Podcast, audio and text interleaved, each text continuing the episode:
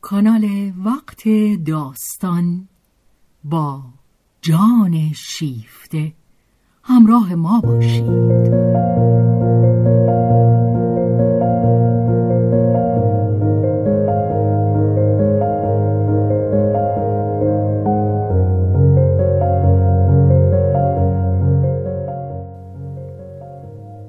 اثری از رومن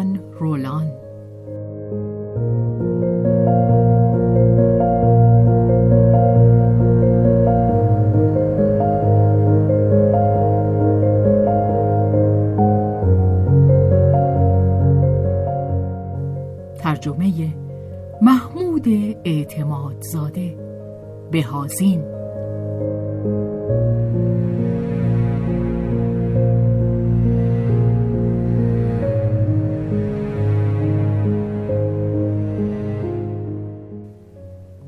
به روایت شهرزاد فتوهی.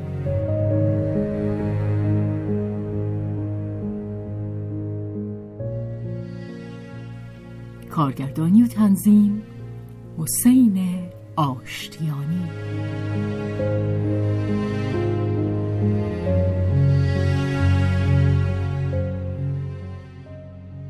جلد چهارم. بخش اول. زایش.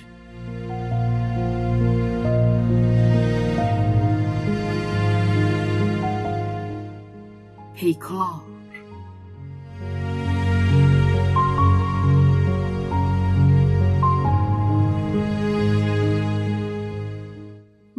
کسی به دام نخواهد کشید. و نه شما ماده های کوچولو. نفرین بر بوی هرچه ماده با برای زدودن آن از خودم تمام باقی عمرم کفایت نخواهد کرد. و نه تنها شما ماده ها که آن نریان های گنده مسکو هم. من تسلیم نمی شوم. مثل آن سربازهای گارد قدیمی و همچنین من نخواهم مرد. ولی آن حرف سرلشگر کامبرون را به شما نیست که خواهم گفت. به آن بی طرف های اندیشه به آن دانشمندانی خواهم گفت که با شکوهمندی احمقوار از شعار غیر انسانی علم برای خود علم پیروی می کنند بی آنکه در غم نتایج آن برای بشریت باشند کامبرون از سرداران ناپل اون که در جنگ واترلو فرماندهی گارد قدیمی را بر عهده داشت و چون به او پیشنهاد تسلیم شد از قراری که مشهور است گفت مقده از غذا مارک گزارش بر بسات یک کتاب فروشی افتاد. ایستاد و زیر لب قرزنان کتابی را که نویسندهش یک باکتری شناس نامآور بود ورق زد و با نگاه خود که پیوسته در کمین شکار بود چهره خنده آور دانشمند را چونان که خود در کتاب تصویر کرده بود دید که سرگرم پدید آوردن یک بیماری عفونی بی سابقه است. اما افسوس که تاکنون بدان توفیق نیافته بود. او از این اندوه می‌خورد که هنوز نتوانسته است میکروب ساپروفیت را به میکروب بیماریزا تغییر ماهیت دهد و این خندق را به نحو درخشانی پر کند. با این همه نویسنده خود را با این اندیشه تسکین می‌داد که دست کم به این موفقیت درخشان نائل شده است که میکروب های بیماریزایی را که نیروی زهراگین خود را از دست داده بودند باز به فعالیت واداشته و آن را نیز به چنان درجه شدتی رسانده است که تا امروز شناخته نبوده است. او از شیوه تدریجی کشت و مایکوبی آهسته و فضایندهی که با آن به چنین هنرنمایی رسیده بود بسیار خورسند بود. آری آزمایش های خود را از یک موش جوان آغاز کرده به یک موش بزرگسال و از آنجا به یک خوکچه هندی جوان و سپس بزرگسال و از پس آن به گوسفند و به سگ رسانده بود تا دنبالش به کجا کشیده شود و بیشک فردا نوبت انسان بود. مارک قاه قاه به خنده افتاد. روی سخن اینجا با تو است. مولیر و تو ژول رامن منتظر چیستی؟ مولیر نام نویس شهیر فرانسوی. 1622 تا 1673 و یولیس رومن نویسنده فرانسوی 1885 تا 1972 سپس به یاد آورد که در این روزهای تیره که خطر جنگ گازها بر فراز اروپا آویخته است یک تن هم از روشنفکران بزرگ حتی کسانی که بیش از همه خواهان پرهیز از چنان جنگی هستند بدان رضا نمی‌دهد که پژوهش های علمی را تابع نجات همگان گرداند. علم برتر از هر چیز و کینه مارک بار دیگر افروخته شد. کافی نیست که این وسواسیان هوش و ادراک در پی بیغرزی خود سنگر بگیرند. آنان روح خود را نجات می‌دهند. بسیار خوشوقتم ولی زندگی مرا ویران می کنند من ترجیح می دهم که روح خود را ویران کنند و زندگی مرا زندگی دیگران را نجات دهند. آنان قدرت و اختیار خود را به گونه بدی به کار زده اند. باید به ما حساب پس بدهند و حسابشان بس سنگین خواهد بود. جامعه پرولتاریای آینده حق خواهد داشت که آنان را به زنجیر بکشد یا دست کم زیر بازرسی یک شورای اجتماعی قرار دهد. شاید هم لازم افتد که پاره آزمایشگاه ها به اعدام محکوم شوند یا برخی پژوهش ها ممنوع شوند. و چرا نه؟ زندگی پیش از هر چیز. دیکتاتوری صلاح همگانی در زمینه علم. مارک بار دیگر به سوی مسکو گام بر می داشت. لعنت فرستا. نه نه و نه. من می‌خواهم فردیت خودم را نجات دهم. اما نه به آن صورت که خودم را در آن زندانی کنم. در برجی منزوی باشم.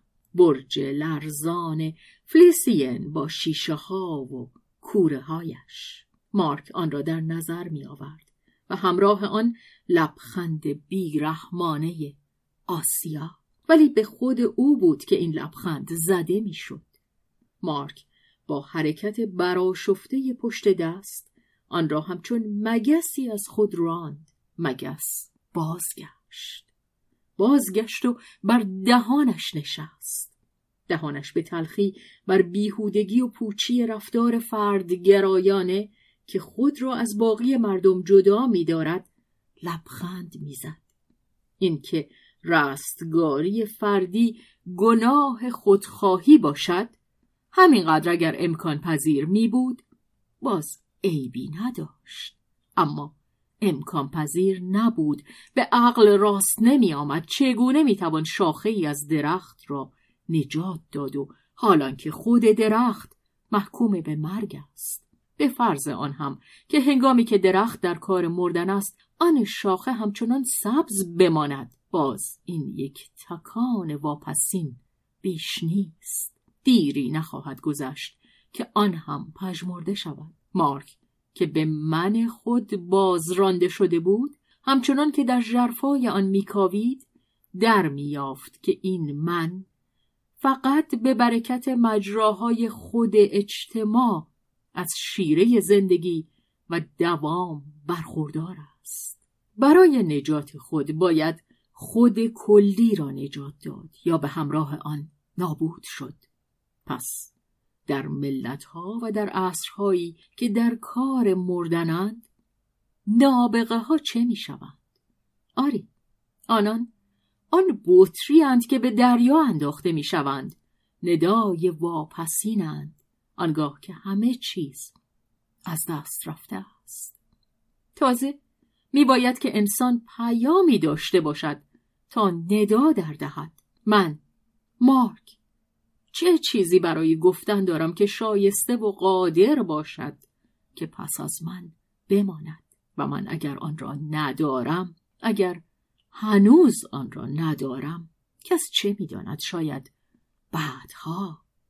آیا یگان وظیفه من آن نیست که تا واپسین دقیقه در راه کشتی که در کار غرق شدن است تلاش کنم؟ در برکنار ماندن از کسانی که نبرد می کنند هیچ چیز شخص را معذور نمی دارد جز نبوغ یا تقدس که آن هم چیزی نیست که به قد و بالای مردم عادی باشد.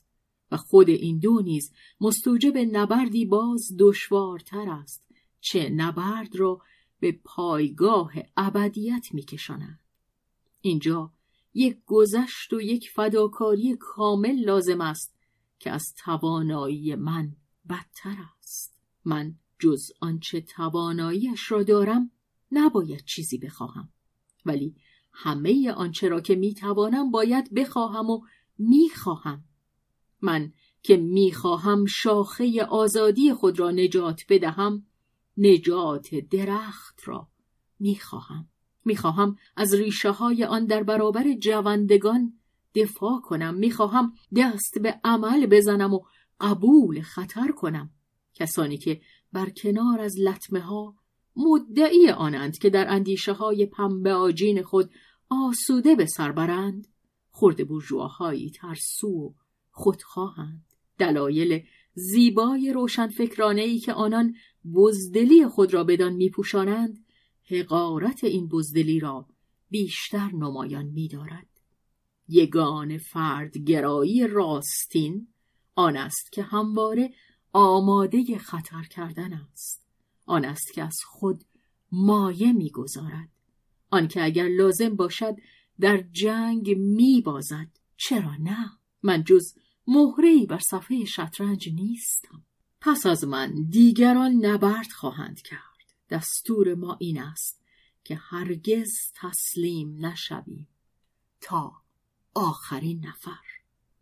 در برابر سرزنش توهینآمیز آسیا که همچنان دنبالش می‌کرد مارک برای آنکه بر خود ثابت کند که فردگرایی او قادر به عمل هست و دچار نازایی و بیبری نیست به جستجوی گروههایی پرداخت که با ایشان همکاری کند در میان دائیه هایی که پرچمهاشان در باد به احتزاز بود مارک به خوبی می توانست از پرچمها چشم بپوشد او به پرچمها بدگمان بود ولی مردم نیاز به زرق و برق دارند. در میان دائیه ها سه دائیه بود که میبایست بیدرنگ فعالیت مارک را به سوی خود بکشد.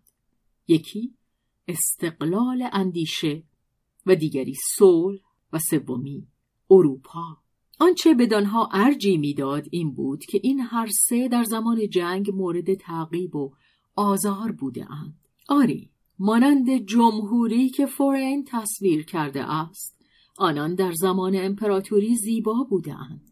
ولی از شکوفه جوانیشان چه مانده بود فورین نقاش و گراورساز فرانسوی که کاریکاتورهای سیاسی پرمعنایی هم می‌کشید 1852 تا 1931 مارک اگرچه بدگمان ولی کنجکاو رفت تا ببیند و دیدشان که با بد کسانی هم نشینی دارند. زیبارویانی که پیش از این کسی به دیشان توجه نداشت اکنون گروه انبوهی در پیرامونشان بودند. مارک بر خود فشار آورد تا بر نفرتی که معاشرت خواستاران پنلوپه در او برمیانگیخت چیره شود. گروهی جویان جوان و پیر که در خلوتخانه خانم اگر نگویم در بستر او جا گرفته بودند. گرچه این بستر کمتر از میز پذیراییش آنها را به خود جلب می‌کرد. پنلوپه زن اولیس پهلوان یونانی که بیست سالی در غیبت شوهر خود از قبول پیشنهادهای خواستاران خود سرباز زد در صف نخست این گروه حرفی های پیر سیاست بودند که با نرمتنی که در ایشان بود مانند بیمهرگان موفق می شدند که همیشه در انجمنهای فعالیت آرمان پرستانه بخزند و بیدرنگ آن را به بوی ماهی گندیده خود آغشته سازند. راست و چپ از هر سو مانند پشته های خاکی که موش کور بنا می کند انواع بین های اندیشه، های قلم، کنگره های نویسندگان، اتحادیه های همکاری روشنفکری از زمین سر برمی آورد و بلندتر از همه این پشته ها کمیته دائمی ادبیات و هنر وابسته به جامعه ملل بود. برای مارک این مطرح نبود که به چنین قله هایی دست یابد و در صفوف نامآوران جا بگیرد. چنان جایی.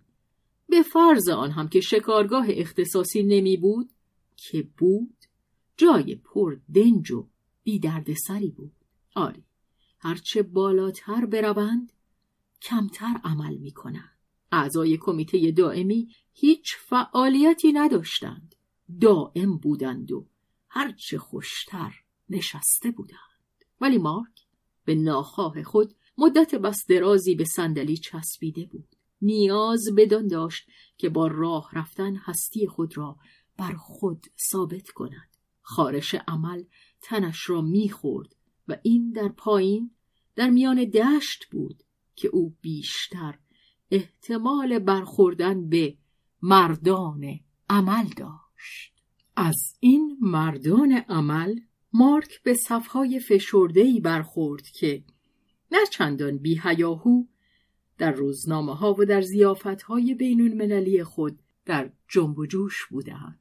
ولی این همه درباره مصالح شغلیشان بود برای حفظ حقوق نویسندگیشان برای انتشاراتشان ترجمه هاشان تبلیغات کتاب فروشیشان کارشان داد و ستد بود و بند و بست بر ما نیست که آنان را سرزنش کنیم خواستشان که خوانده شوند و به فروش برسند. سخت مشروع است. آخر میباید زندگی کرد. ولی مارک که گذشت کمتری داشت ضرورتی برای آن نمی‌دید. او به ایدئالیسمی که بهره دهد علاقمند نبود.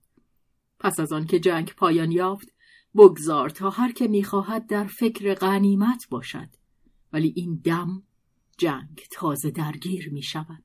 می باید در جستجوی مخاطرات بود نه در جستجوی منافع. دیری بر مارک نگذشت تا ببیند که این یگان دلواپسی همراهانش را مانع از عمل می شود و به چندان مراعات ناگزیرشان می کند که هر چیز و همه چیز را از جامعه میپذیرند. از آن جمله ضربه های چماق بر پشت دیگران و دستاندازی به آزادی هاشان به شرط آنکه خود آنها را یعنی فراورده هاشان را جامعه بپذیرد و بهای آن را بپردازد. شگرف آنکه اینان با آنکه چشمان تیزبین داشتند و در حرفه خیش ورزیده بودند آنجا که میبایست در زمینه اجتماعی جنایاتی را ببینند که صاحبان فرانسوی قدرت مرتکب آن می‌شدند کسانی که پول و افتخارات از دستشان میریخت دیکتاتورهایی که سفره گشاده و آراسته داشتند و اینان در آرزوی آن بودند که بر سفرهشان بنشینند به یک باره دوچار نابینایی می شدند. گروه انگوش شماری از نویسندگان و همیشه همان کسان به اندازه کافی بی اشتها بودند که بتوانند اعتراض کنند. ولی اعتراضشان که مانند خود ایشان لاغر و یک نواخت بود و مارک هم اعتراض خود را بدان میپیوست هیچ پژواکی بر نمیانگیخت هر هفته همراه جنایاتی که افشا می کرد تکرار می شد و مردم سرانجام دیگر بدان اعتنا نمی کردن. یا آنکه خواننده نیک دل ملول گشته می گفت باز هم؟ و اشتراک خود را از روزنامه هایی که باران این اعتراض ها در آن میبارید پس می‌گیره. آری مردم هواسنج هایی می‌خواستند که هوا را آفتابی نشان دهد. کلمنت ووتل نویسنده و روزنامه نگار فرانسوی را بهتر میپسندیدند خود مارک هم در معرض سرایت ملالی بود که از این باران اعتراضات بیعمل میتراوید. سرانجام این یک نوع راه گریز برای وجدان می‌شد. یک در فرعی که می‌توان از آن در رفت و از خطرهای عمل یا از اعتراف دردناک به ناتوانی خیش شانه خالی کرد. مارک پس از آنکه زیر یک دوجین از این اعتراضها امضا کرد دیگر دلش راه نداد و دست خشمگینش قلم را روی حرف میم امضایش شکست و به جای نام خود آن واژه پنج حرفی را نوشت. آری برای این کشتزار بیبر معترضان کود لازم است. منظور همان حرفی است که به کامرون سردار فرانسوی نسبت می‌دهند. مرده. برای تغذیه قارچ هایی که بر قشر خاک برگ صلح خواهی می رویدند نیازی به کود نبود. آنها ناگهان در یک شب سر بیرون می آوردند چه بازده معجزه آسایی همین دیروز صلح مطرود بود. سخن گفتن از آن جنایت شمرده می‌شد و امروز پسند همه بود. چنان شده بود که هر کس شتاب داشت بدان گونه که زنان کارگر دخانیات شهر اشبیلیه گلی به گوشه دهان می‌گیرند دهان خود یا حتی نوک قلم خود را بدان بیارایند اما این کبوتران کشتی نوح از دور جایی می آمدند. از ایشان برخی بودند که ده سال پیش کلاغهای میدان جنگ بودند و قارقار کنان می‌خواستند تا سر از تن صلحخواهان پیشرس و بیپروانه کنده شود. و اگر شما از آن شگفتی می نمودید بیشک آنان پاسخ می‌دادند که هر کاری زمانی دارد. دیروز جنگ امروز صلح. مارک که نافرصت طلبی فطریش را از مادر به ارث برده بود و با بدگمانی همه انواع فرصت طلبی را از بیست قدمی بو می کشید با نگاهی کج به حجوم ناگهانی این محافظان شگرف صلح مینگریست. از کجا دستور دریافت می‌کردند؟ مارک لازم نشد که پر در جستجو باشد. صلحی که از راه های نیم رسمی دولت و دانشگاه و مسند نشینان قدرت تشویق می کردند. صلحی درستندیشانه بود. همان که دهان کشیشانی را که مدیران کله گنده صنایع در کلیساهای خود گماشته اند چرب می کند و این کلیساها را آنان همچون اتاق سریدار دم در کارخانه هاشان روبروی میخانه و جندخانه ساخته اند تا بهره کشیشان در آن تقدیس شود و همراه سفلیس و الکل پذیرفتاری و رضای انجیلی در استثمار شدگان تزریق شود. صلح صلح دزدی قانونی شده و رسمیت یافته. صلح پرمنفعت پیمانها. صلح سودجویان صلح. سودجویان جنگ دیروز جنگ فردا و اینان باز همانها هستند. در این گروه بندی مردم بیچاره عادی نیستند. آنان چیزی دریافت نمی کنند عواطفشان به بازی گرفته می شود به جای سود موعظه تحویلشان می دهند خدای ثروتمندان همیشه آماده است که من و سلوای صلح و ایدئالیسم و محبت را بر سر مردم گرسنه شکم فرو بریزد. برخی مسیح های پیر کاخ بربون محل مجلس ملی فرانسه در همان حال که موعظه های هیلگرانه خود را بر فراز کوه تقریر می کردند با قلاب ماهی می گرفتند. آنان از سید و سیاد دعوت می کردند که یکدیگر را دوست بدارند. از قارت شدگان می‌خواستند که از دار و ندار خود برای چشم و ابروی زیبای صلح بگذرند اما اینکه همین فداکاری را به کسانی موعظه کنند که از قنیمت ها فربه شده بودند چه فرمایشی است که می‌کنید این مسیح های پیر جنگ خود را کرده بودند. دیگر از آن سخن نگوییم. آنچه کرده شد خوب بود. باز بهتر از آن خواهیم کرد. صلح در جهان بر مردم نیکو اراده با. اراده هم البته نیک است اگر به موفقیت انجامیده باشد. و خجسته باد. نظم مستقر. حرف بر سر متقاعد کردن شکست خوردگان جنگ بود. برای این کار سخن پردازی بیشتری لازم بود. ایدئالیسم حریف پیروزمند دیگر کفایت نمی‌کرد. هر یک از حریفان شکست خورده برای خود ایدئالیزمی داشت که با این یکی در یک مایه نوشته نشده بود. با هم نمیخواندند برای آنکه هماهنگی از نو برقرار شود میبایست تارهای دیگری را به ارتعاش درآورد. تارهای ترس مشترک و نفع مشترک. پس درست در لحظه مناسب پان اروپا به میان آمده بود تا هماهنگی ماهی های درشت را از نو بسازد. زیرا اینانند که سرمشق می‌دهند. اینان فرمان روایان رودخانه اند نفعشان در آن است که با هم شریک شوند تا در برابر هر کس که انبار خاروبارشان را تهدید کند از خود دفاع کنند. سایه عظیم کرملین سرخ که بر دشت اروپا گسترده می‌شد برایشان مترسکی بود که گردانندگان بازی پان اروپا یکی آن اشرافزاده جوان و زیرک که نگاه سامورایی وار داشت و دیگری آن سوسیالیست روگردان شده از سوسیالیسم آن پیر صوفی منش هیل ساز که اورسی با تردستی بسیار از آن بهرهجویی می‌کردند. اشرافزاده جوان و زیرک با نگاه ساموراییوار منظور گوستاف اشتراسمن وزیر خارجه آلمان است.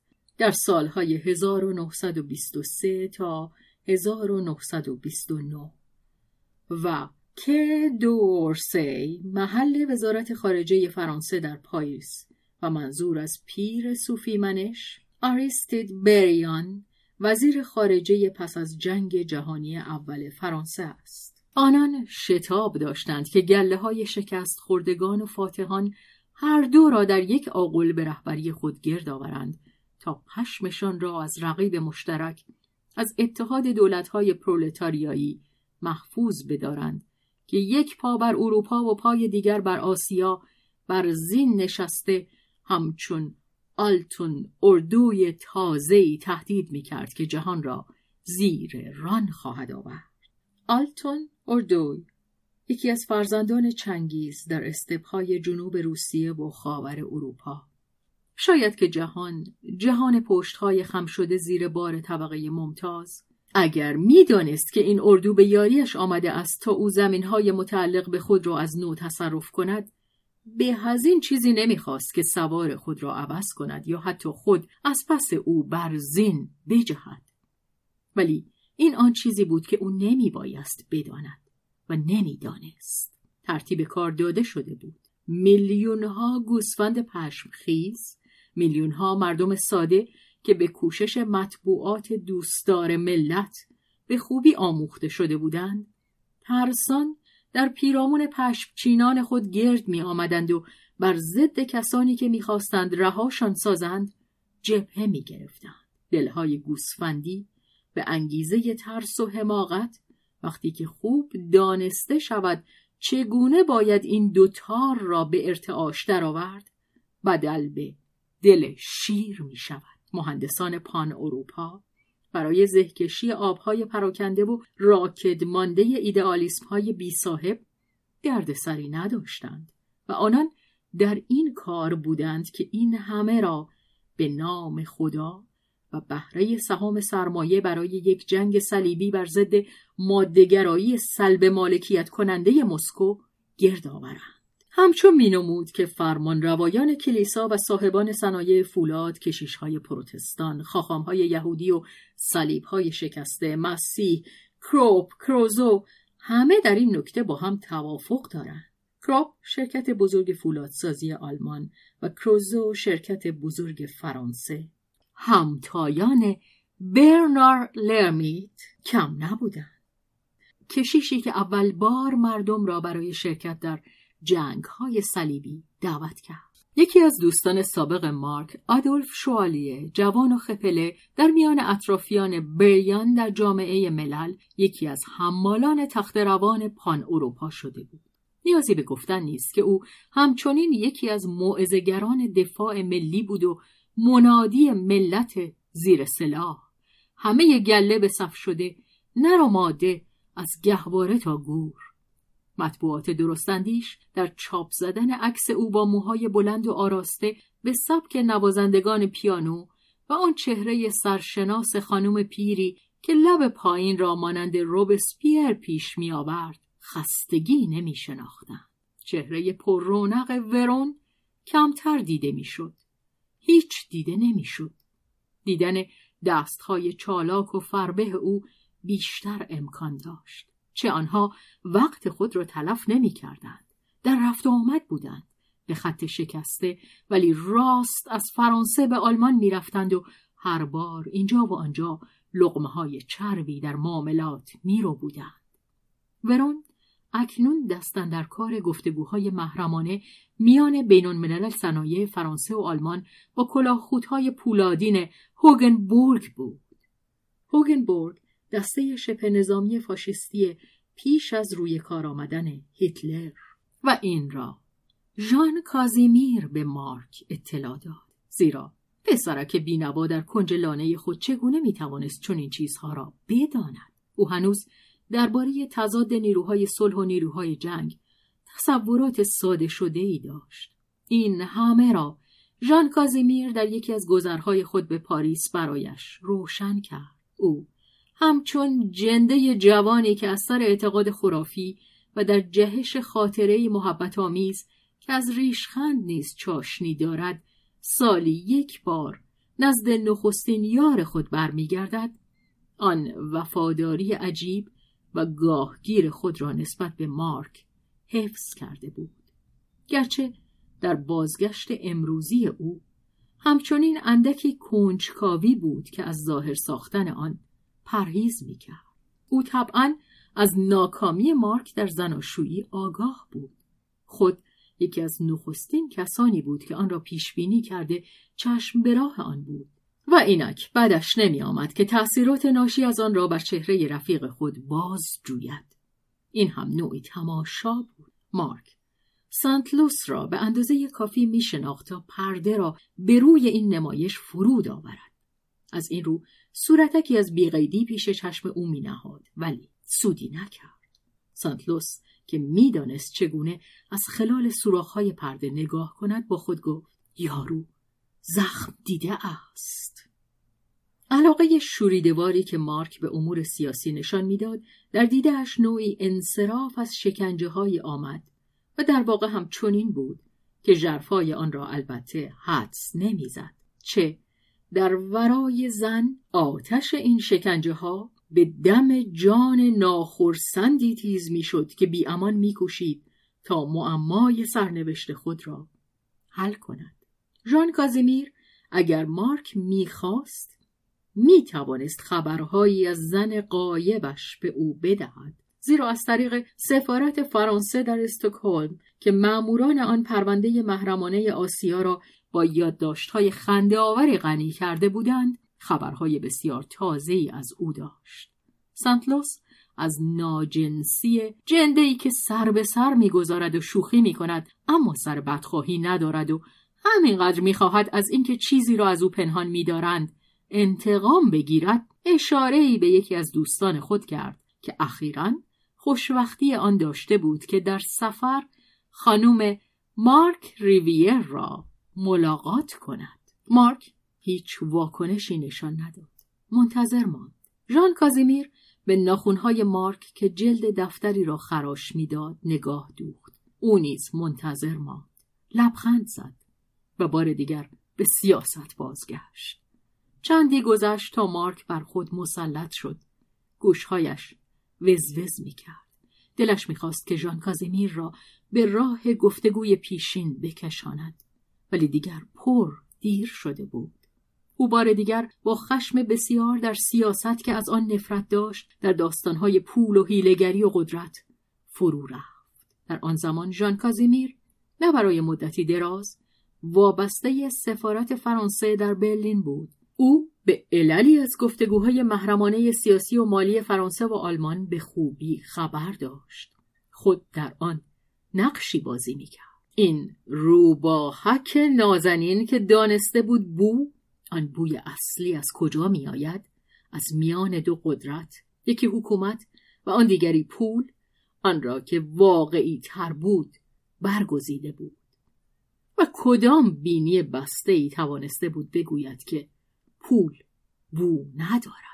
در لباس رسمی سفارت به خدمت صاحبان بزرگ صنایع در آمده بود. حتی سفیرش چیزی از بند و های او نمی‌دانست. در یک زمان دو سیاست فرانسوی وجود داشت که بی آنکه به درستی با هم متناقض باشند یکی بر روی دیگری نهاده بود یکی ظاهری و دیگری در عمق. ژان کازیمیر میان این دو جریان مانند ماهی کولی از سطح آب به بستر رودخانه جولان می‌داد. مانند همیشه آنچه راهنماییش می‌کرد. نفع خود او نبود. هرچند که در قاپیدن آن تردست بود ولی او اشتهای بسیار کمی داشت. برایش کافی بود که سر مگس را کم کمک زیر دندان بجود بلکه شوق بازی بود. اگر یک عیب عیبی نه کوچک در او نبود او در بازی می توانست بی همتا باشد. بازی کردن با ورقهای خود برایش تفریح کمتری در برداشت که خواندن ورقهای حریف و باز یک عیب دیگر که بدتر بود. زبانش پر دراز بود. بیش از اندازه دوست داشت که دوتایی خواه در رخت خواب و خواه در همنشینی نخستین رفیق اتفاقی که از قیافش خوشش می آمد بگوید و بخندد. گرچه خود بهتر از هر کسی می‌دانست به چه قیمتی این گونه گوشها را می‌خرند؟ او خود یک چند بازرس گوشهای یک گردان از زنهای شبگذران بود. ولی او استعداد بزلگویی بس فراوان داشت که میبایست به مصرف برساند و اعتمادش همه به زیرکی خود بود تا لطمه هایی را که بزلگویی به بازیش می‌زد جبران کند و از همه گذشته. این بازی تا آنجا بازی خود او بود که مایه انبساط خاطر بازی کن می‌شد نه وسیله برد. از اینکه در پایان کار چه کسی می‌برد یا میبازد ککش نمیگزید. حتی در پاره روزها بدش نمی آمد کسانی را که به حسابشان می‌برد ببازاند. شیر یا خط به هوای دل خودم. چه او مانند بسیاری از کارفرمایان خیش. سرداران کندوتیور سرمایه مالی امپریالیستی. یک دورگه بود و همان منش برده های آزاد شده امپراتوری روم باستان را داشت. درست در خاک ریشه ندوانده بود. وقتی که مارک نوای صلح اروپا را نواختن گرفت زبان روسپیوار ژان کازیمیر به رقص درآمد. او از این ملخ که سرزده و ناتراشیده بار وارد لانه زنبور می‌شد تفریح می‌کرد. پسرک بینوا را ببین که به گمان خود در راه صلح جهان کار می‌کند. صلح عزیز دلم دیگر نه در مطبوعات صورت می‌گیرد نه در سخنرانی ها نه در میدان نه در مجلس نه در گفتگوهای وزیران نه در کنفرانس های هیئت های سیاسی و نه حتی در جبهه جنگ. همه اینها مربوط به گذشته است. منسوخ شده است. صلح و جنگ در دست کسانی است که سرنخ کیسه پول را به دست دارند. ای ده دوازده نفری کیسه پول یا زندگی؟ و آنها دیگر حتی امکان انتخاب به تو نمی‌دهند. خودشان به جای تو انتخاب می‌کنند.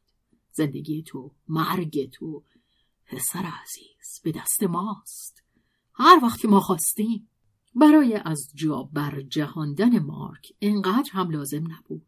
و و خودپسندی را ببین و با آنکه مارک می‌دانست که این همه از سر تنز است فایده نداشت. هر وقت که ما خواستیم هر وقت که شما خواستید کی هستید شما؟ کی؟ تو؟ کک؟ تو هیچ چیز نمی‌توانی هیچ چیز نمی‌خواهی. ژان کازیمیر سنت لوس را دوستانش به تنز سنت پوس مینامیدند و پوس به معنای کک است. سنت پوس زودرنج نبود. این دم چیزی جز این نمی‌خواست که سر به سر مارک بگذارد و از توفیقی که یافته بود خورسند بود. کک به تنبان کک به تنبونت انداختم. حالا گوش کن. ژان کازمیر کلاف اطلاعات محرمانه خود را باز کرد. مارک قهرالود میگذاشت که او بگوید. در جمله سوم گوشهایش تیز شد در جمله دهم مو بر اندامش راست ایستاد به او, او افتاد افشاگری های بیپروای لوس را با قرولوند های خشمناک و حیرت زده همراهی می کرد. مارک به دهان این پیک خدایان که راز حیله های سروران خود را باز می گفت آویخته بود. ژان کازیمیر به رقبت برای او پرده از راز سیاست برمی گرفت. سیاست حقیقی، سیاست کسانی که سرنخ افکار عمومی و دولتها را به دست داشتند.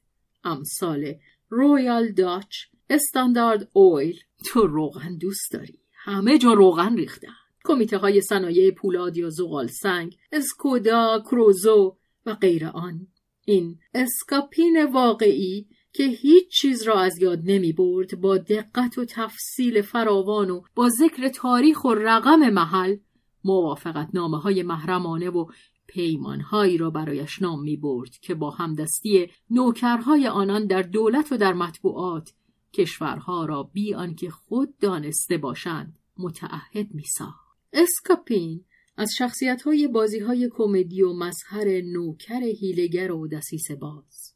او روزنامه های بزرگی را که خود را کی و چند به این یا آن یک از این قولها فروخته بودند با انگشت های خود بر می شمرد و می گفت که چگونه کارگزاران این قولها فروش روزنامه ها و مجله ها رساله ها و سراسر اندیشه به چاپ رسیده را در دکه ها و کتاب فروشی ها و بحثات ها کنترل می کنند. به تدریج که او در این زمینه پیش می رفت مارک گویی که در برکهی غرق می شد نفسش می گرفت اندیشه آزاد همچون سنگی در آب فرو می رفت از آن جز حبابی چند به جا نمی ماند که دایره هایی بر سطح آب چرب پدید می آورد. مارک دست و پا می‌زد اعتراض می کرد منکر می شد ولی خود حس می کرد که این همه برای حفظ ظاهر است. به هر تلاش انکار او ژان کازیمیر با پیش کشیدن یک واقعیت بار دیگر سرش را به زیر آب می کرد و مارک جز من نمی خواهم چیزی نداشت که در برابر او بگذارد. درست مانند بچه ای که بزرگترها در قنداق میبندند و باز می‌کنند شلاقش می‌زنند با او ور می‌روند و خود خوب می‌دانند که بزرگترها اعتنایی به خواست و ناخواست او ندارند. سرانجام مارک از پادر افتاده گفت پس همه آنچه ما می‌کنیم همه آنچه می‌توانیم بکنیم هیچ دردی را دوا نمی‌کند. دیگر کاری جزی نمانده است که کلمان را داغان کنیم. کاش قبل از آن می‌توانستیم نابودشان کنی. ژان کازیمیر خوشنود از اثری که در مارک به جا گذاشته بود از سر بزرگواری دست خود را به سوی مردی که غرق می‌شد دراز کرد. کسی چه می‌دونه؟ ها شاید نابودیشان زودتر از آن روی بدهد که فکر می‌کنی از حماقت زورمندان نباید ناامید بود. طبیعی است که اگر میبایست روی شماها روی تو روی عاشقان افلاتونی اروپای زیبا حساب کرد این اروپای زیبا به دریاچه خواهد افتاد یا که در دریای سیاه گاو نر خواهدش برد. اشاره به دختر پادشاه فینیقی که زئوس خدای خدایان به صورت گاو نری در آمد و او را در رو بود و با خود به جزیره کرت برد. ولی شکر خدا سر و کارمان با گاو نر است این احمق راستی هرگز گاو بازی دیدی؟ و از آنجا که لطف خدا بی پایان است به جای یک گاو نر دو سه یا نیم دوجین از آن هست. یکی سفید یکی سیاه آن دیگری سرخ با پرچم های یونیون جک. پرچم انگلستان صلیب شکسته نوار و ستاره. پرچم ایالات متحده آمریکا. و احترام بگذاری پرچم آبی سفید سرخ آن قوی سرنگ سنت پوان. آقای آلفونس دولا مارتین همان که بر فراز سردابه انباشته به میلیاردها فرانک پول بانک ما من می‌گویم ما. ولی خودت می‌فهمی منظور چیست.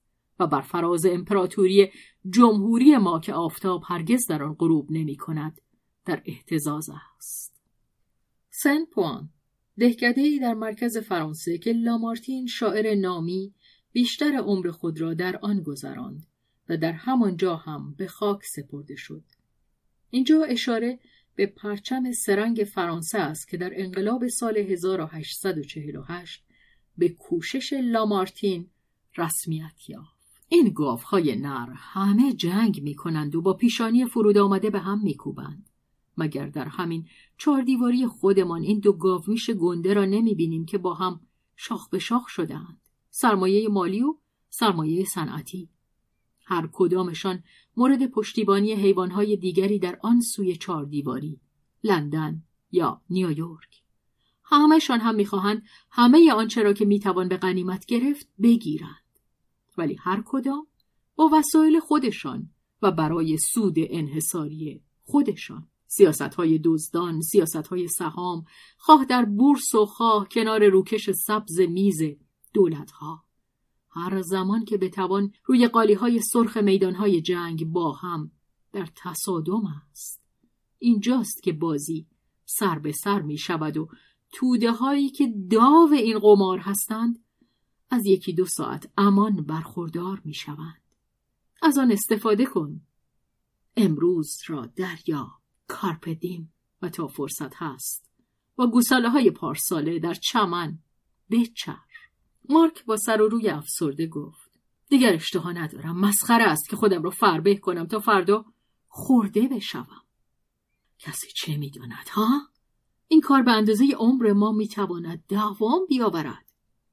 بی عمل دوام آوردن زندگی نیست. کنار میز رولت همیشه جا هست.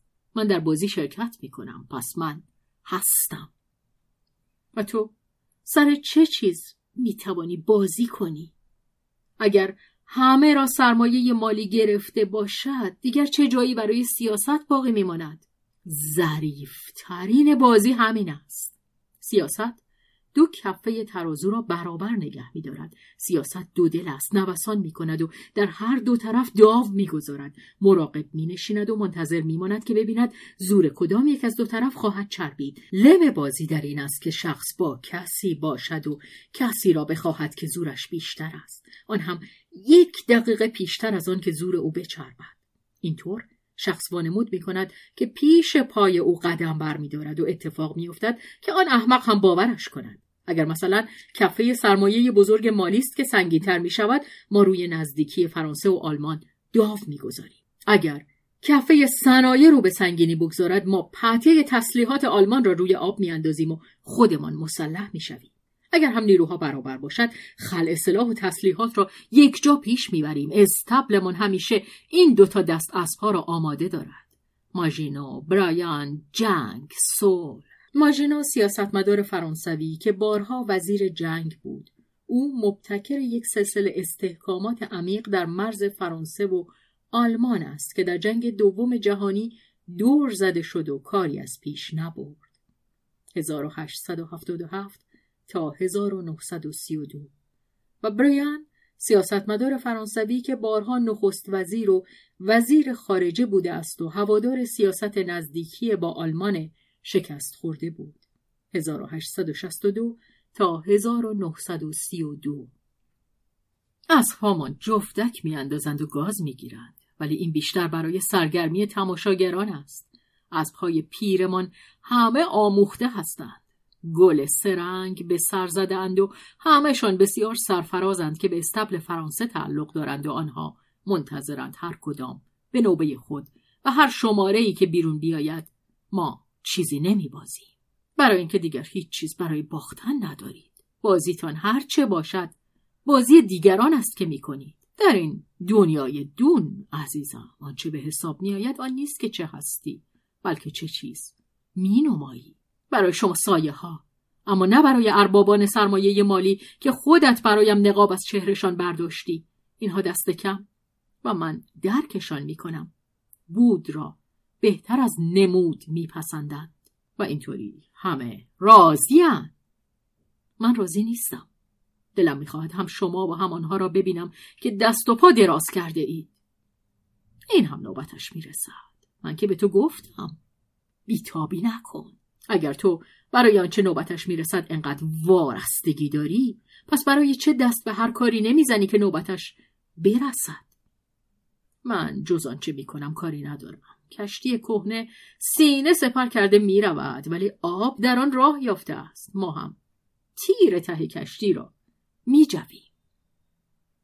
در این صورت آیا بهتر نیست که سوار آن کشتی دیگر کشتی سرخ بشویم و دریا را از این تخت پاره ها پاک بکنیم؟ ژان کازمیر خود را واپس کشید. گفت بینون ملل مسکو؟ نه نه پسر جان. وسوسم نمی کند به دردم نمی خورد بازیشان پر جدی است. دیگه لطفی ندارد تازه من دوست ندارم با همه کس بر بخورم. بله تو بیشتر دوست داری میان سرین زنها و رولت های قمارخانه وول بخوری. چه کنم؟ من دوست های تربیت یافته رو بیشتر میپسندم. با اونها من کشتی کهنه رو میجوم. اون هم برای اینکه دوستش داری. پس خوب دوستش بدارید. بجویدش. خوب بجوید. و هم او و هم شما به ته آب بروید. آن شب او که دیگر خفه می‌شد نیاز بدان داشت که نزد مادر برود و نفسش را از او وام بگیرد. هفته ها بود که مارک به خانه مادر خود نرفته بود. نمی‌خواست که چشمش به شکست او بیفتد. با خود گفته بود خودم به تنهایی باید خودم را نجات بدهم. باید نشانشان بدهم. به چه کس نشان بدهد؟ به آنت؟ یا به آن دیگری که دور از پاریس بود و با آنت مکاتبه داشت؟ مارک می‌خواست به آن که از اندیشه خود رانده بود. گرچه اندیشه اش با او دقل بازی می‌کرد نشان دهد که می‌تواند از او چشم بپوشد و زندگی خود را ایمان خود و عمل خود را بی او به تحقق میرساند. این مبارز جویی نهانی که نیروهای او را بسیج می کرد او را از نابودی نجات می‌داد. مارک اگر میگذاشت که نابود شود نشانه آن بود که آسیا حق داشت. ولی آن شب دیگر توش و توانی برای مارک نمانده بود. میبایست سرش را بر سینه زنی تکیه دهد و بار بس سنگین کینه و خشمش را با دستهای زنانهای سهم کند. مارک خود را از همه آنچه اندکی پیش دانسته بود سبکبار کرد. آنت هیچ از آن شگفتی ننمود. دوستیش با تیمون آموختهش کرده بود. می‌دانست که سیاست خیم شب بازی است و سخن پردازان این بازی خواه در کاخ سفید باشد یا که دورسی ویلهلم شتاسه یا چکرز عروسک هایی هستند در دست سرمایه بزرگ و نخها همه در هم رفته است. زیرا سرمایه بزرگ قولی است با چندین سر که رقیب یکدیگرند. ولی سرها و دستهایی که نخ را می‌کشند هرچه باشند فرمان روای سیاست پول است. کوه محل کاخ وزارت خارجه فرانسه و ویلهلم شتاسه محل کاخ وزارت خارجه آلمان پیش از جنگ و چکرز محل کاخ یلاقی نخست وزیر انگلستان امروز این فرمان روا چه می کند؟ آنت به اطلاعات تازه مارک علاقه نشان داد ولی آنها را با چنان خونسردی پذیره شد که مارک از آن جا خورد و براشفته شد. آنت بدان توجه یافت و لبخند زنان به او یادآوری کرد که خود بسا چیزهای دیگری از این دست دیده است. در سراسر طول جنگ هنگامی که ملتها یکدیگر را می دریدند مگر سرمایهداران صنایع فلزگدازی آلمان و فرانسه که از این کشتار فربه می شدند به هر دو دولت و به ستادهای کل دو ارتش این وظیفه را تحمل نکرده بودند که حوزه بریه ناحیه‌ای در مشرق فرانسه دارای معدنهای ثروتمند آهن مرغ تخم طلاییشان را مطلقا محترم بشمارند و از هر دو سو هم با درستکاری به این قرار عمل شده بود و حالان که همه پیمانهای شاهان و وزیران و دولتها همه قوانین انسانها و خدا جز ورق پاره چیزی نبودند. اگر افکار عمومی جهان با آنکه از این داستان خبر یافته بود خود را به کری زده پذیرفته بود چه چیزهای دیگر که باز نخواهد پذیرفت؟ پس دیگر چرا پروا کنیم آنت از سر تنز تعجب می کرد که صاحبان قدرت تام این همه خود را معتدل نشان می دهند. ولی مارک تنز را وقتی که خود به کارش نمی بست دوست نداشت. گفت بس است. اگر تو همه آنچه را که من فقط امروز دانسته می دانستی چگونه می توانی بپذیریش؟ آنت گفت من نمیپذیرم و این انگیزه وجودی من است. چه می‌خواهی بگویی؟ پسر عزیزم من هیچ چیز را نمیپذیرم. آنچه هست هست. من هم. هستم. تو چه هستی؟ من چه هستم؟ نپذیرفتن کافی نیست. ما چه می‌خواهیم؟ رو به کدام سو باید بکنیم؟ به سوی کسانی که روی صلح داو می‌گذارند یا به سوی کسانی که روی جنگ؟ از هر دو سو این یک معامله است. در یکی اروپا یا اگر این گندگویی باشد باختر زمین ما شاید بیست یا سی سال صلح مسلح آیدش بشود. ولی وقتی که می‌بینیم این صلح سرپوشی بر چه چیز است و باقی جهان برای آن چه بهایی می‌پردازد و باز خواهد پرداخت آیا می‌توان آیا من می‌توانم در آن شرکت کنم؟ این سازندگان صلح هدفشان صلح نیست پول است. پول امروز صلح را می‌خواهد فردا جنگ را. صلحی وجود ندارد. آنت گفت هرگز وجود ندارد. زیر صورتک صلح همیشه جنگ پنهان است و این است آن تمدنشان. گور را گلها پوشاندهاند. مردم ساده بیش از این چیزی نمی‌خواهند. همینقدر که چشمشان گلها را ببیند نه گور را. دشمنانشان کسانی نیستند که گور را می‌کنند بلکه آنها که مجبورشان می‌کنند آن را ببینند. و باز. همینقدر باشد که هرچه دیرتر گذارشان به آنجا بیفتد. همینقدر پندار آن داشته باشند که گورکن از یادشان برده است و چنین است که زندگی را به سر می‌برند. صلح صلح آنان. آن دیوار کوتاه گورستان است که از پس آن کسانی را که از این سو در خاک می کنند نمی بینند نمی خواهند ببینند. استثمار شدگان را ستم دیدگان را که همون گونه که تو می‌گویی با جان کندن خود بهای زندگی خوش و تجمل دیگران را می‌پردازند. پس چه باید کرد؟ صلح و جنگ خودمان را از پیش ببریم. آنها و ما هیچ چیز را به یک نام نمی‌خوانیم. من از روی دیوار گورستان میجهم. من با ناخونهایم این دیوار را خراشیده ام و از درز آن روز را روی کشزارهای آزاد می‌بینم. نه من هیچ چیز نمی‌بینم. نمی‌خواهم اگر دیگران با من نبینند چیزی ببینم. یا با همه کور باید بود یا با همه در روشنایی روز سهیم. آنت بر چشمهای او بوسه زد.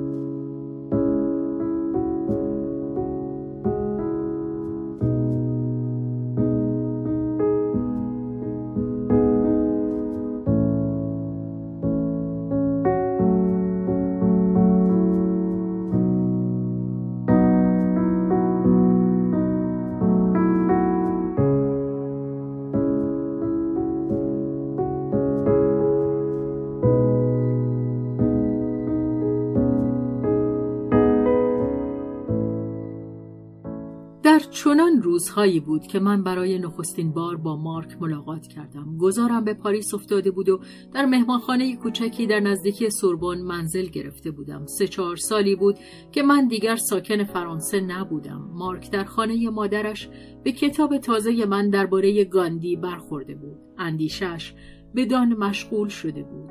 در انتهای جاده در میان شب و جنگل یک روشنایی پدید آمده بود. از خود می‌پرسید که آیا این جاده می‌تواند از آن او باشد؟ در تقاطع راهها مردد مانده بود. یک روز صبح به دیدن من آمد. در سالن کوچک مهمانخانه که دم به دم در آن رفت و آمدی بود. مارک نمی‌توانست تصمیم بگیرد و به سخن درآید. چشمم به این گرگ جوان لاغر نگران دوخته بود. با آن دستهای عصبی آن چشمان رمیده چشمان زیبای روشنی که افسرده می نمود. به دردش پی بردم. او را به اتاق خودم که هنوز مرتب نشده بود بردم. رخت خواب به هم خورده همه چیز نامرتب. جای عذرخواهی نبود. چشمان زیبای افسردهش روشن شده بود. به جای آن بدگمانی که سلاح او بود بی مقدمه سپاس ساده دلانه ای نشان داد و بیدرنگ به سخن درآمد. این نخستین بار نبود که در انتخاب راه زندگی با من مشورت می کردند. من یک نوع آژانس مسافرتی بودم و بسا جوانان از زن و مرد را یا به سوی آسیا و یا به سوی مسکو به راه انداخته بودم. زیرا بسا از ایشان در مردمک های چشم خود پرتو یکی از ستارگانی را که در خاور طلوع می کنند داشتند.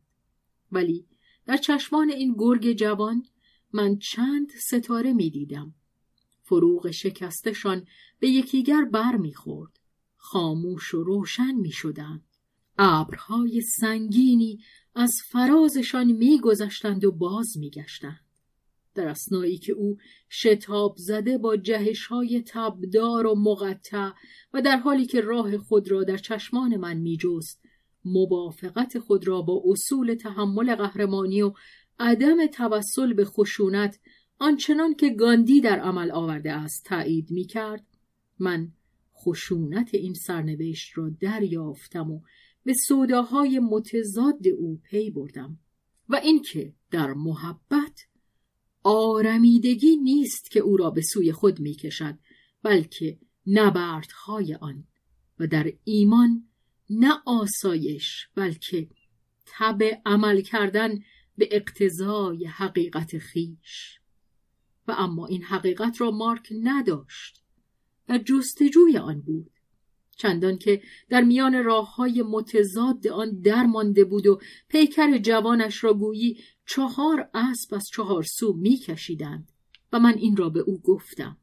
زیرا در همان نخستین نگاه دیده می‌شد که او از آن پسرهایی است که نمی‌توانند با خود دقل ببازند و به پنداری دل خوش کنند و با این همه آنان مانند همه نیاز به پندار دارند ولی وقتی که میوه پندار را میچینند مانند پشیمانی بر دلشان سنگینی می کند. نمی توانند هضمش کنند. دیگر آن را تا بر نگردانند نفس نمی کشند. من این را به او گفتم. حقیقت شما همان سرشت شماست. با درامیختن به سرشتی دیگر به سرشت خودتان خیانت نکنید. زور بر آن روا ندارید. شما برای زناشویی ساخته نشده اید. دیدم که دهانش منقبض شد. در زناشویی با خودتان. به اندازه کافی دشواری برایتان هست. شما مرد و زن را با هم در خود دارید. موافق و مخالف را آری و نه را کشش به سوی زور و بیزاری از زور را. توقعات یک من رام نشدنی و نیاز فداکاری را. هیچ چیز از این همه را دور نریزید. همه را نگه بدارید.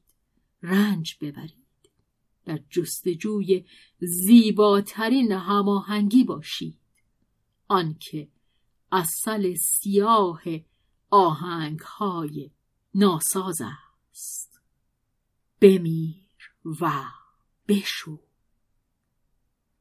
برایتان. گفتنش آسان است. ولی اگر سازش محال باشد اگر برای من محال باشد. در یک سرشت دلاور و صمیمی از آنگونه که شما دارید. شما از آن چه می‌دانید؟ خود من چه می‌دانم؟ من به جای شما می‌دانم. اگر در شما امکان یک چنین نبرد روح هست اگر این نبرد میان نیروهای شما میان خدایان درونیتان که خود را به ابر و سائقه میپوشانند دوام دارد. از آن رو است که ساعتی ضروری از آن نبرد بزرگ است. از آن ایلیادی که بشریت می نویسد و از پیش می برد و زخمهای زده و خورده هرچه دردناکتر باشد ضرورت قهرمانانه نبرد بیشتر تایید می شود ولی اگر من در این میان بمیرم بمیر پسرم بمیر و بشو. ببخش از اینکه به شما تو گفتم. نه نه خواهش می‌کنم. مرحمت میفرمایید. او با حرکتی پرشور دست خود را بر زانوی من نهاد و با آن انگشتان ترد و سخت فشار داد. سپس چنان که گفتی شرمنده شده است دست خود را پس کشید. من آمادم بمیرم ترسی ندارم چیزی جز این نمی‌خواهم. ولی من نمی‌خواهم بیفایده بمیرم. نه برای خود من نه برای من تنها نه برای آنکه مثل این بزدلها مثل این خودخواهان دین و اندیشه خودم را نجات بدهم. و محبت بزرگی در دل من برای او پدید آمد. دست او را گرفتم. نگران نباش. ساعتش فرا خواهد رسید. تو خودت را در راه مردم فدا خواهی کرد. در روزگار ما فرصت چون این چیزی کم نیست. شکیبا باش. ساعت آن فرا خواهد رسید. منتظر بمان. آماده باش. او از جا برخواسته بود. من نیز برخواستم دلش می‌خواست چیزی بگوید. نتوانست. ولی دست او در دست من به جای او سخن می‌گفت. نگاهی به من افکند. نگاه دختر جوان رمیدهی که سپاسگزاری می کند و رفت. من از آن پس دیگر هیچگاه ندیدمش. جز یک بار از دور بی آنکه او خود بداند. و من این را حکایت خواهم کرد. بعدها خبر یافتم که او از اینکه با وی بی مدارا سخن گفته ام و او را مردی شمرده ام که از پیش فدا شده است و از آن میباید شادی و سرفرازی احساس کند سپاس گذار من بود.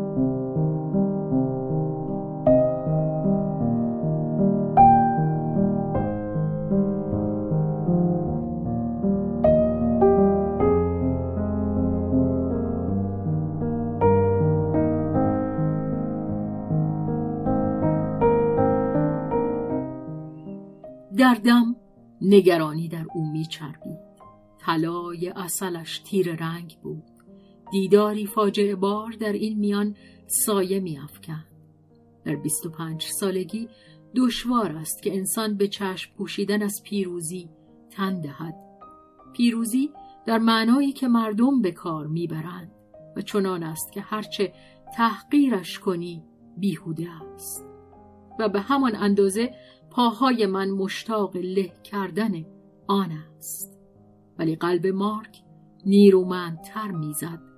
نمی‌توان فرزند آنت بود و در آرزوی یک پیروزی از نوع دیگر نبود. پیروزی سقرات و آن مرد که بر صلیب کشیده شد. پیروزی ژان هوس و جوردانو برونو. ژان هوس مصلح دین مسیح کاتولیک در چکسلواکی که زنده سوزانده شد.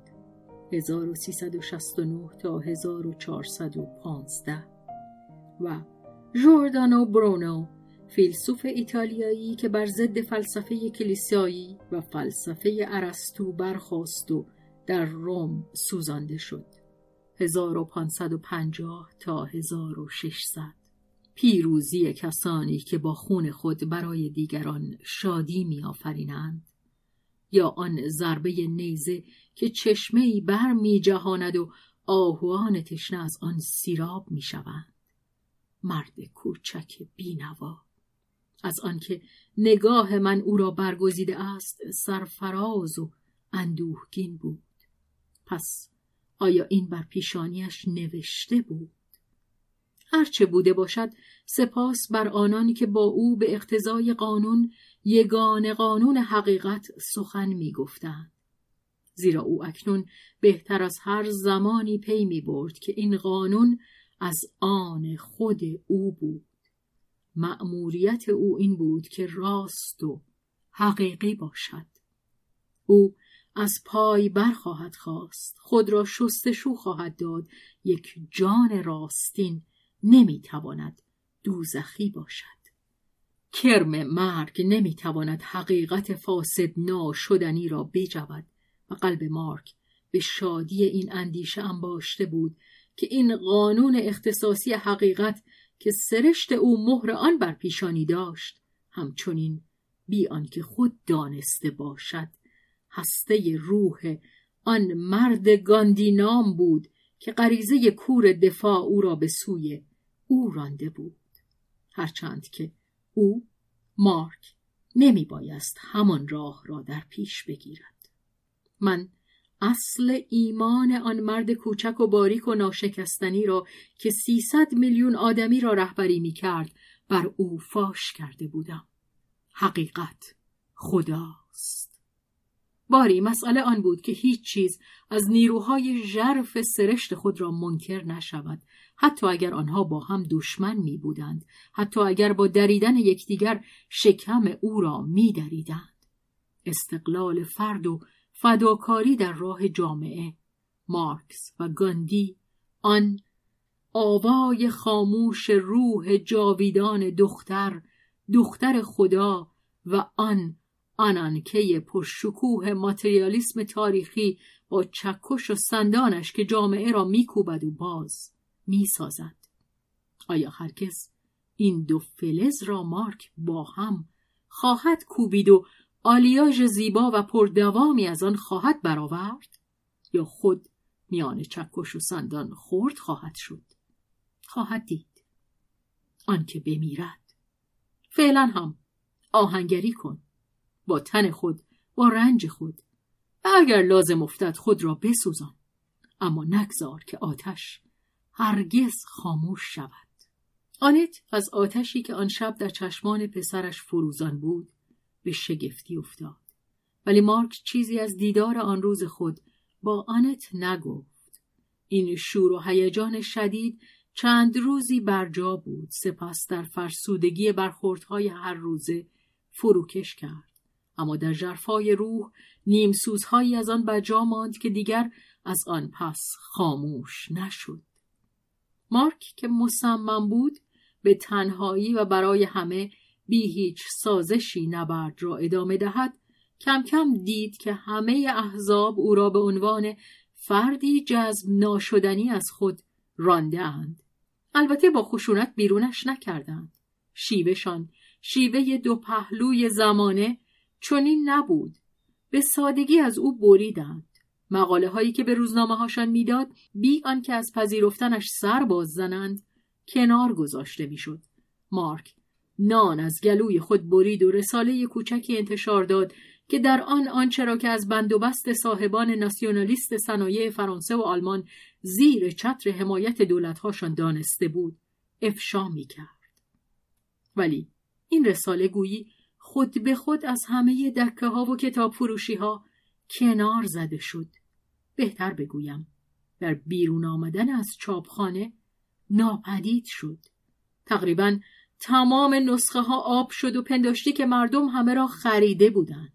اما پس از شش ماه همه نسخه ها سر بیرون آوردند. گویی قی کرده، زرد شده، ترشیده، کثیف، نافروخته حتی یک نسخه از آن خوانده نشده بود. در پستوی کدام دکان در کدام سیاه چال این بنگاه های توزی که خود را حافظ بهداشت همگانی می شمارند اندیشه مارک ترشی انداخته شده بود. مسلم آنکه مارک خود را در برابر کاغذ پاره های خود یافت با یک صورت حساب قشنگ که میبایست به عنوان هزینه انبارداری بپردازد. مارک با فرو خوردن خشم خود دندانها را به هم فشرد و کمربند را سفتتر بست و باز به گوشه خود خزید. هنوز ساعت فرا نرسیده بود.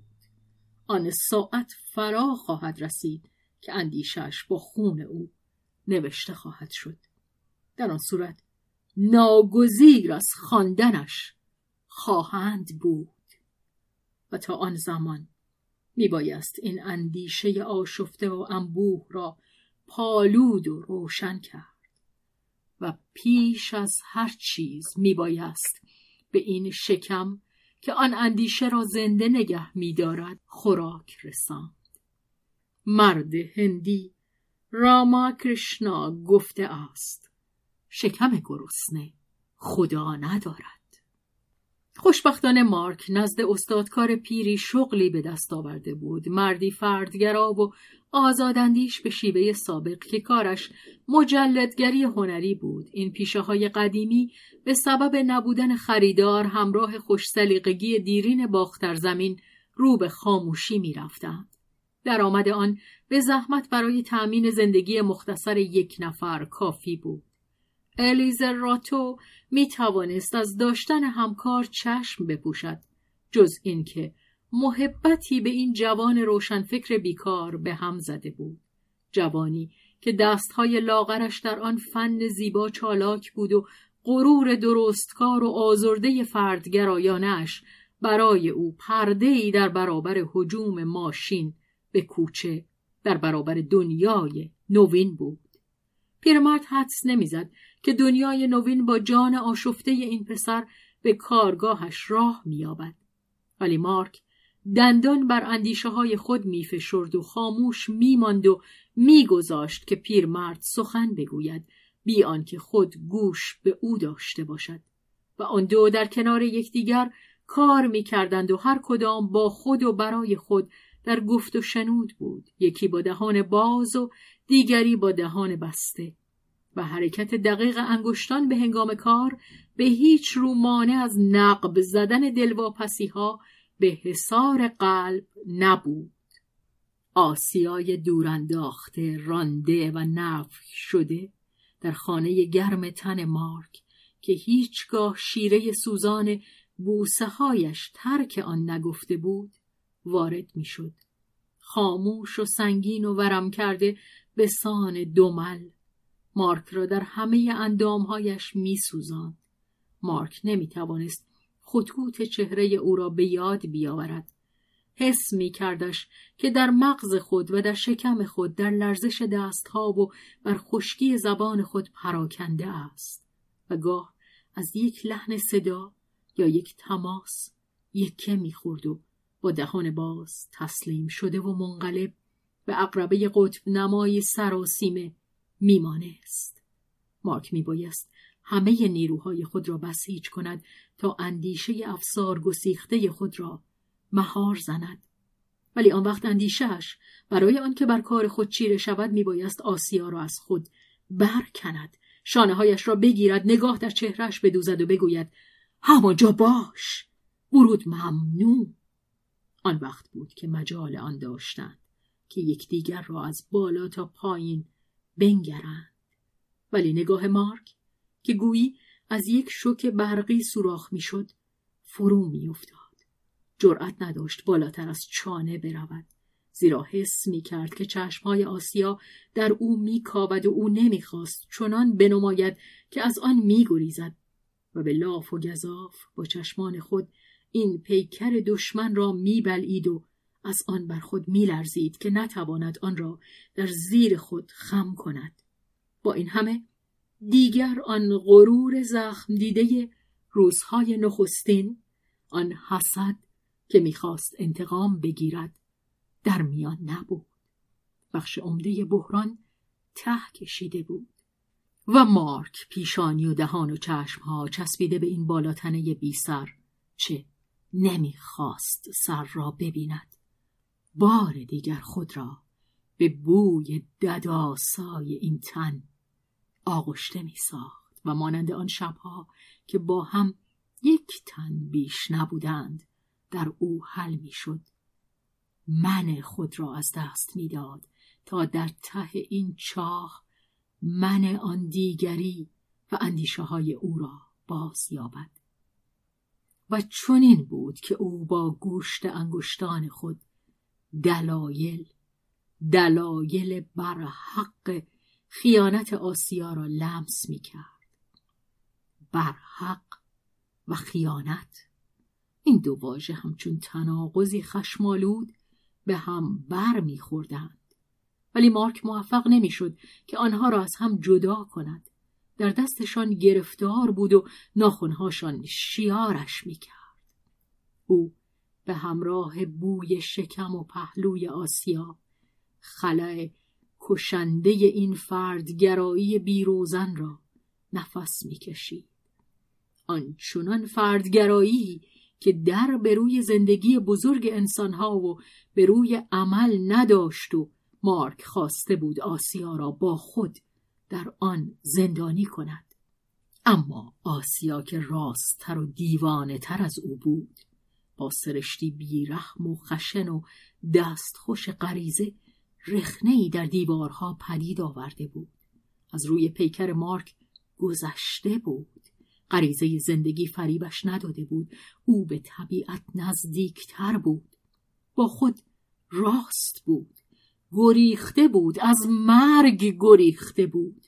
مانند انبوه مردم وحشت زده که در یک آتش سوزی گرفتار مانده اند و وحشیانه بی آنکه در غم همراهان باشند به سوی در هجوم میآورند. کار درستی کرد آسیا. مارک به ناخواه خود بدان اعتراف می کرد و از لبان خود که زبانش بر آن مزه دهان آسیا را میلیسید. از لبان خود که به رقم همه چیز به گفتن باز می‌شد میشنی نازنینم خودت را نجات بده و خدا را شکر که تو نجات یافته ای و اما من که ندانستم تو را نجات دهم خودم را اگر بتوانم باید نجات دهم.